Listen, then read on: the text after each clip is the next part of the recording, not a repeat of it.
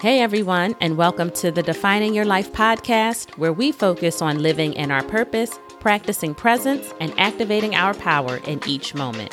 I'm Marsharelle, your resident pep talk provider, and I invite you to join me as we continue to learn, lift each other up, and strive to level up together. Because we are never finished defining our lives, and it takes a village, so let's build one. Stay tuned for the episode.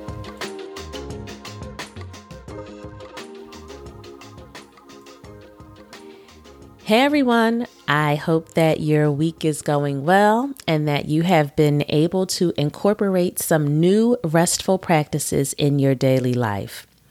I have been very intentional about taking the time that I need to rest, even when it feels awkward.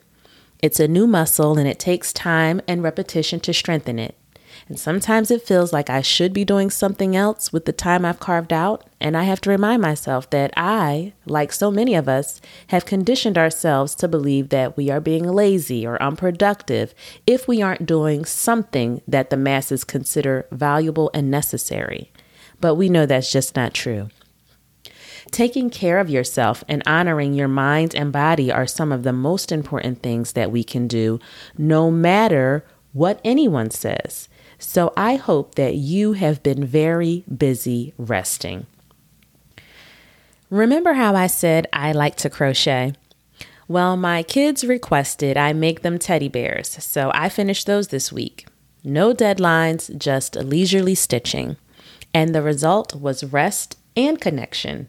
A win win. You would think they wouldn't care about such things at 8 and 14 years old, but it does make me feel all warm and fuzzy inside to know that they still want to hold on to something that I created for them. Anyway, I would love to hear how you rested this week as well. So drop me a line so that we can continue chatting about our restful practices.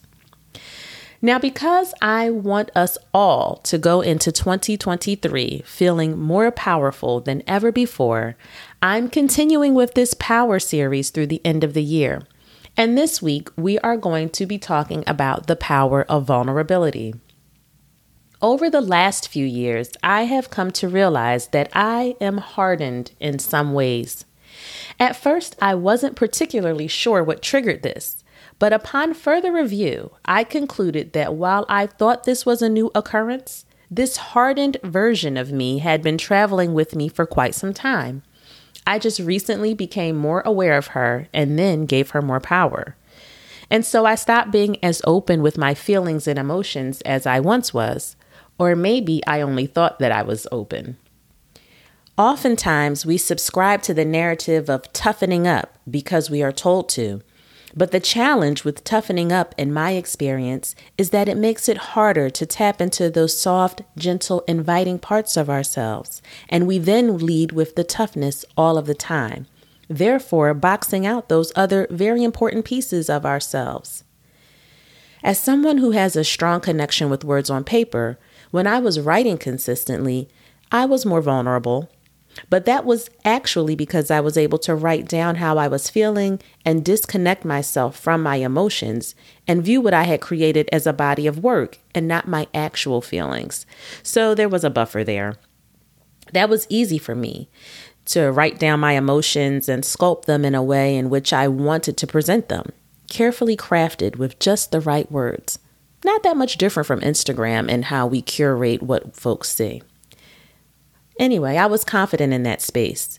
I trusted myself, and still do, to arrange words on paper just so to form a clear picture of my feelings. What I found though was that the same confidence I hold on the page, I lack in my voice without the assistance of the written word. This is part of the reason that I am able to share freely on this platform. I have the opportunity to gather my thoughts first before sharing them. And I still struggle with being faced head on with conversations and situations where I am required to share my feelings and opinions on the spot. I run in circles thinking, are the words going to come out right? Is the person going to understand what I'm saying or misinterpret how I said it? Was I offensive? I wish I'd said it this way instead of that way, and now it's too late. Oh, the agony of pondering all of these different scenarios Cue shutdown and evasion. I'm retreating as quickly as possible. And with all of these different scenarios swirling around in my head, I often find it easier to just not share, even though I know that there is great power in sharing. Now, I think those that know me would say that I am fairly transparent for the most part, but I know that my transparency still lacks the vulnerability that comes with expressing how I feel about what I've shared, if that makes sense.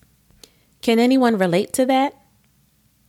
When we avoid the feeling part of things and simply deal matter of factly, no matter how transparent we are, we are still operating in fear and protective mode because we are scared of that lack of control. We are allowing the unknown to run us while we are running away from outcomes that we have created in our own minds. Power lies in taking the reins of our own tongues and being able to walk, run, and dance in our own truth there is so much beauty in being able to be who you are fully, and that includes opening up and sharing more deeply. Maybe you have a supportive partner, family members, or friends, but are still too scared to let your guard down, even in these safe spaces. What will it take? Do you want to change? I know that I do. So, here are some questions that I had to ask myself, and now I am asking you to reflect on them along with me. Are you vulnerable with yourself? Do you sit with your emotions? Are you honest with yourself about how you feel about certain things?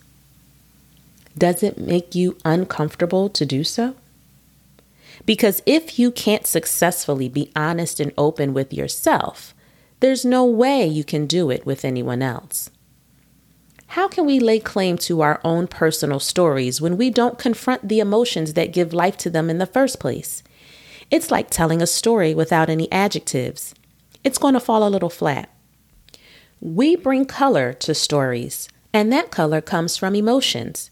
So we must face and embrace our feelings, first within and then with others. And we need the T word for that, people you know what I'm talking about. Trust. I'm still working on unpacking all of this in my own life, but I have determined that any reason that I may have conjured up for why I am uncomfortable sharing my truest thoughts and feelings is trust. Whether it's a fear of being judged, misinterpreted, or whatever, it goes back to trust.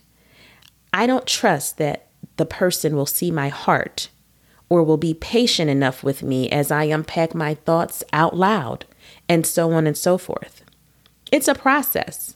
And frankly, we need to trust ourselves to be able to articulate our own feelings when necessary without being so worried about these fabricated consequences, of which the most anticipated one is betrayal.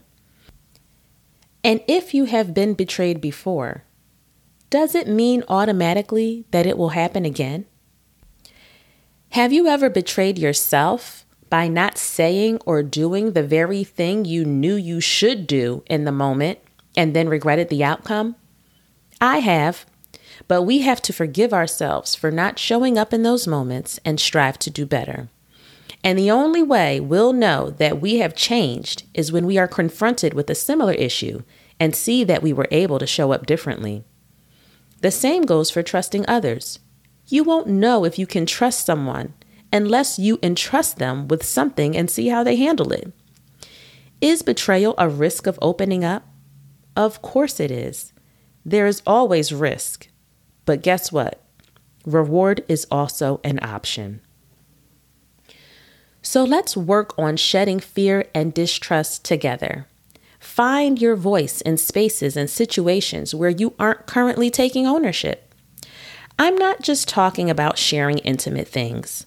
I'm talking about speaking up for yourself in the circles in your life. I'm talking about being strong enough in your vulnerability to voice how you feel at work or in a social group. Maybe you feel the need to share your perspective about the way something was handled and how it made you feel. And you want to be confident in your opinion and stand firm in it and defend your point of view. but you have to be vulnerable enough to have shared what you are defending in the first place instead of having no opinion at all to share. Try leading with trust and not skepticism. It will change your overall outlook.